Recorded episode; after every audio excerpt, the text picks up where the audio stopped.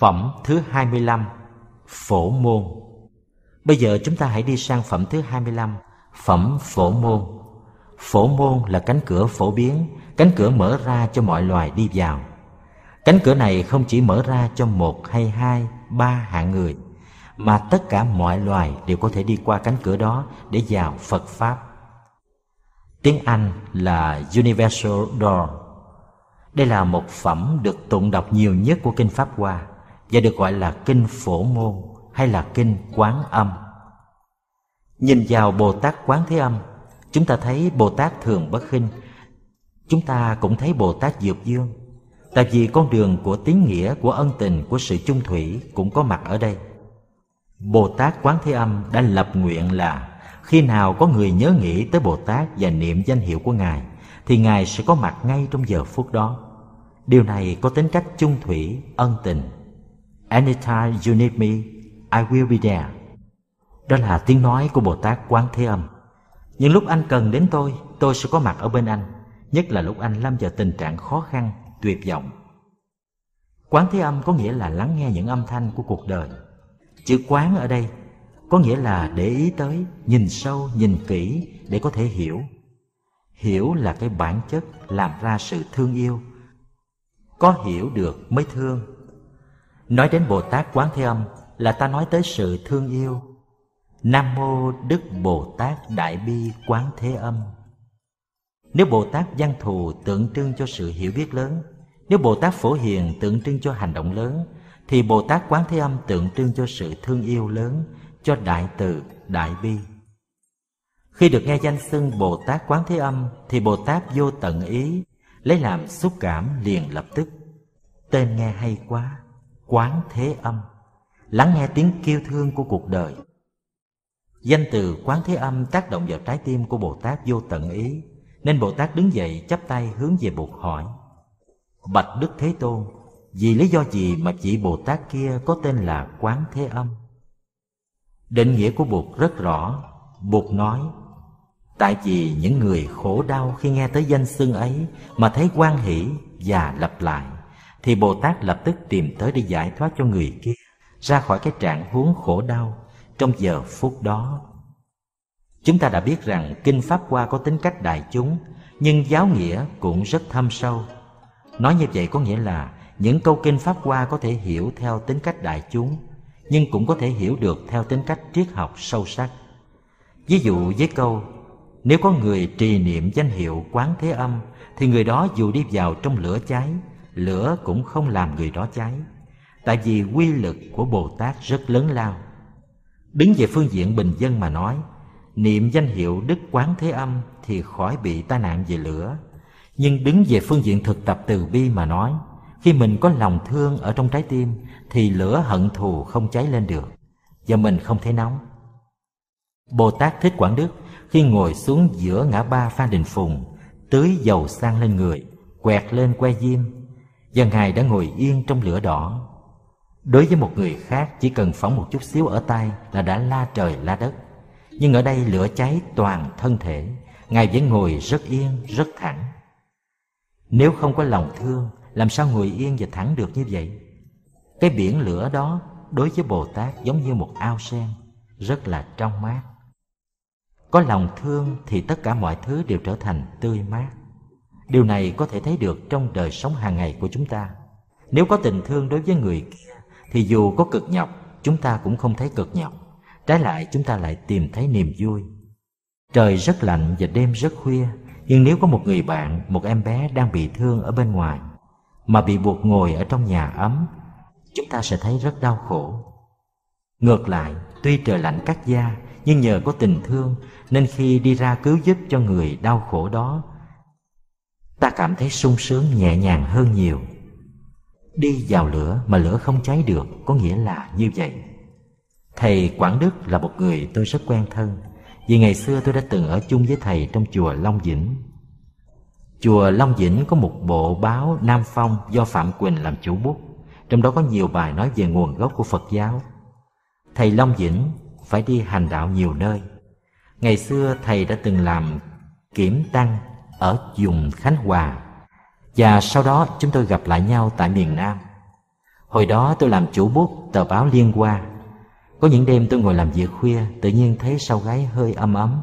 Thì ra thầy đi vào rất nhẹ bước và để tỏ tình thương, thầy đặt lên gái tôi một chiếc hôn nhẹ nhẹ, rất dễ thương. Có nhiều khi chùa hết gạo và vì các anh em ở trong chùa ít người biết cách làm trụ trì, cho nên nhiều khi tăng chúng đói. Thầy đi làm Phật sự về là anh em được no đủ lại, cho nên mỗi lần thấy thầy về thì ai cũng mừng. Đó là thầy Quảng Đức. Hồi tự thiêu, thầy có để lại một số bài thơ và ngôn từ của thầy không chứa được một chút bực bội hay căm thù nào cả. Tự hiến mình cho lửa đỏ để mong Tổng thống Ngô Đình Diệm và chính phủ bừng tỉnh để đừng đàn áp Phật giáo nữa. Chết, nhưng chết rất nhẹ nhàng, chết mà chết bằng thi ca. Ngồi ở ngã tư Phan Đình Phùng, thầy đã ngồi rất thẳng, báo chí đã chụp hình quay phim và chỉ 4 năm tiếng đồng hồ sau là hình ảnh thầy ngồi trong lửa đỏ đã được phổ biến khắp cùng trên thế giới, làm cho thế giới chấn động. Cố nhiên khi có niềm thương ở trong lòng rồi thì ngọn lửa đó không còn nóng nữa. Có đức quán thế âm trong lòng là mình có sự che chở. Nếu bị nước lớn làm cho trôi thì xưng danh hiệu bồ tát này liền được chỗ cạn tất cả những câu ở trong kinh phổ môn đều phải được hiểu theo tinh thần đó. Khi mình nghĩ tới bồ tát quán thế âm và mình gọi tên của ngài, thì tự nhiên cái chất liệu của từ bi, của thương yêu lập tức có mặt với mình. Và có chất liệu đó rồi thì mình bớt khổ liền lập tức. Chừng nào mình còn có chất liệu thương yêu ấy ở trong lòng, thì chừng đó mình sẽ không còn đau khổ. Đây là điều mà mình có thể chứng thực được chúng ta biết rằng trong giáo lý của đạo buộc thương yêu được làm bằng một chất liệu gọi là hiểu biết.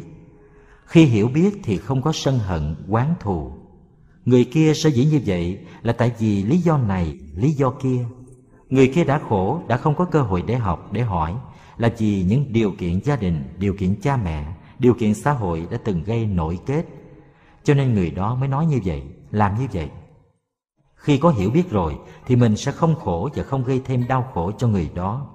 Khi trong lòng có tình thương là ta có hiểu biết, và lúc đó ta sẽ hoặc ít khổ, hoặc không khổ. Ví dụ mình đang ở trong ngục thất hay trong trại học tập cải tạo, mình có thể có hận thù rất lớn đối với những người giam cầm mình. Đồng thời có một người khác cũng cùng hoàn cảnh với mình, nhưng ngồi đó có vẻ thanh thản. Người đó có khả năng thở hết khí trời, ngồi thiền và có khả năng mỉm cười với người cai ngục. Người đó có đức quán thế âm ở trong lòng.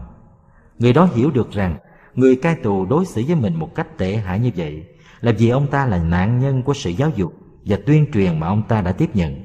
Và ông ta đã thấy mình như một kẻ thù. Cái nguyên nhân đưa tới vô minh và hận thù đó, mình phải trông thấy. Và khi thấy được rằng ông ta là nạn nhân của bao nhiêu sự tuyên truyền, lường gạt và ngu dốt đó, thì mình sẽ thương hại ông ta thay vì thù ghét ông ta. Như vậy, hai người cùng ở trong một hoàn cảnh của trại học tập cải tạo, mà một người nuôi hận thù, còn một người nuôi tình thương.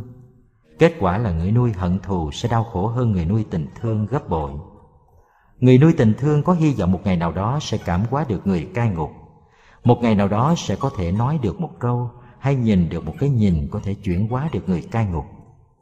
Người nuôi hận thù thì không bao giờ có cơ hội làm được chuyện đó và trong lòng thì luôn luôn đau khổ. Thành ra nếu mình hiểu nghĩa chữ thương đúng như trong tinh thần của đạo buộc thì mình biết rằng hễ có thương thì có hiểu, mà có hiểu thì có thể tha thứ được.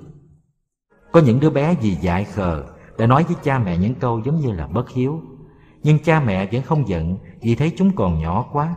Tất cả chúng ta trong thời thơ ấu, không ai tránh được sự dại dột đó mỗi khi giận, ta thường nói những câu thiếu tình, thiếu nghĩa với cha mẹ.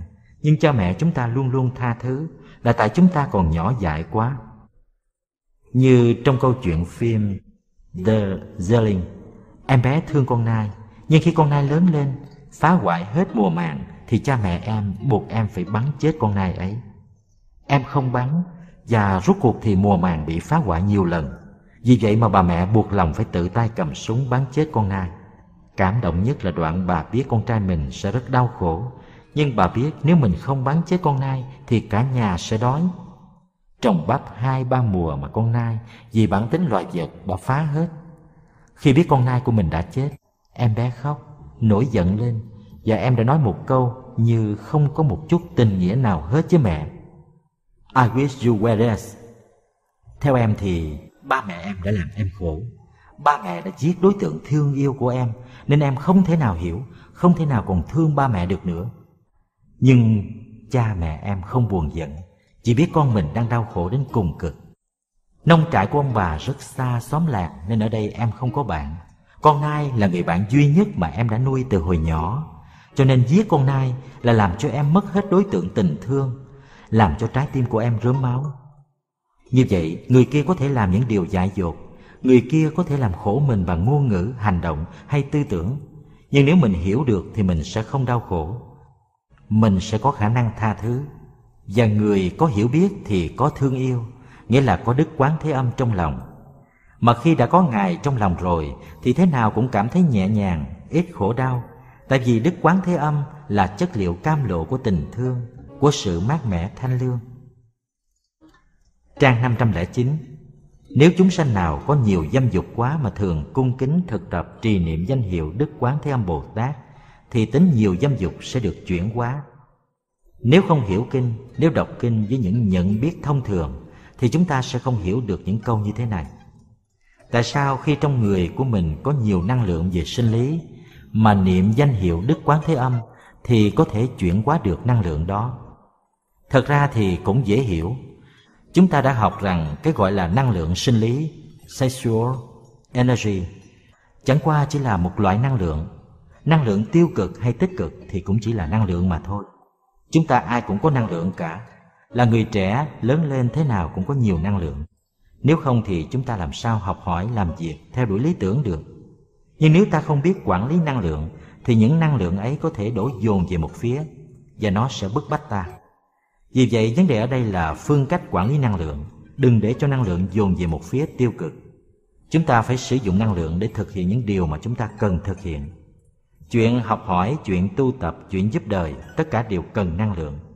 Nếu không làm những việc đó đúng mức thì chúng ta sẽ có dư thừa năng lượng và năng lượng này sẽ đi về phía tạo nên nhu yếu dâm dục. Nếu biết sử dụng thì năng lượng sẽ phục vụ chúng ta, phục vụ những người mà chúng ta muốn phục vụ. Ngược lại nếu chúng ta không biết quản lý thì cái năng lượng đó sẽ dồn về phía sinh lý, làm cho chúng ta bị bức bách. Đó là đứng trên phương diện quản lý năng lượng của con người mà nói.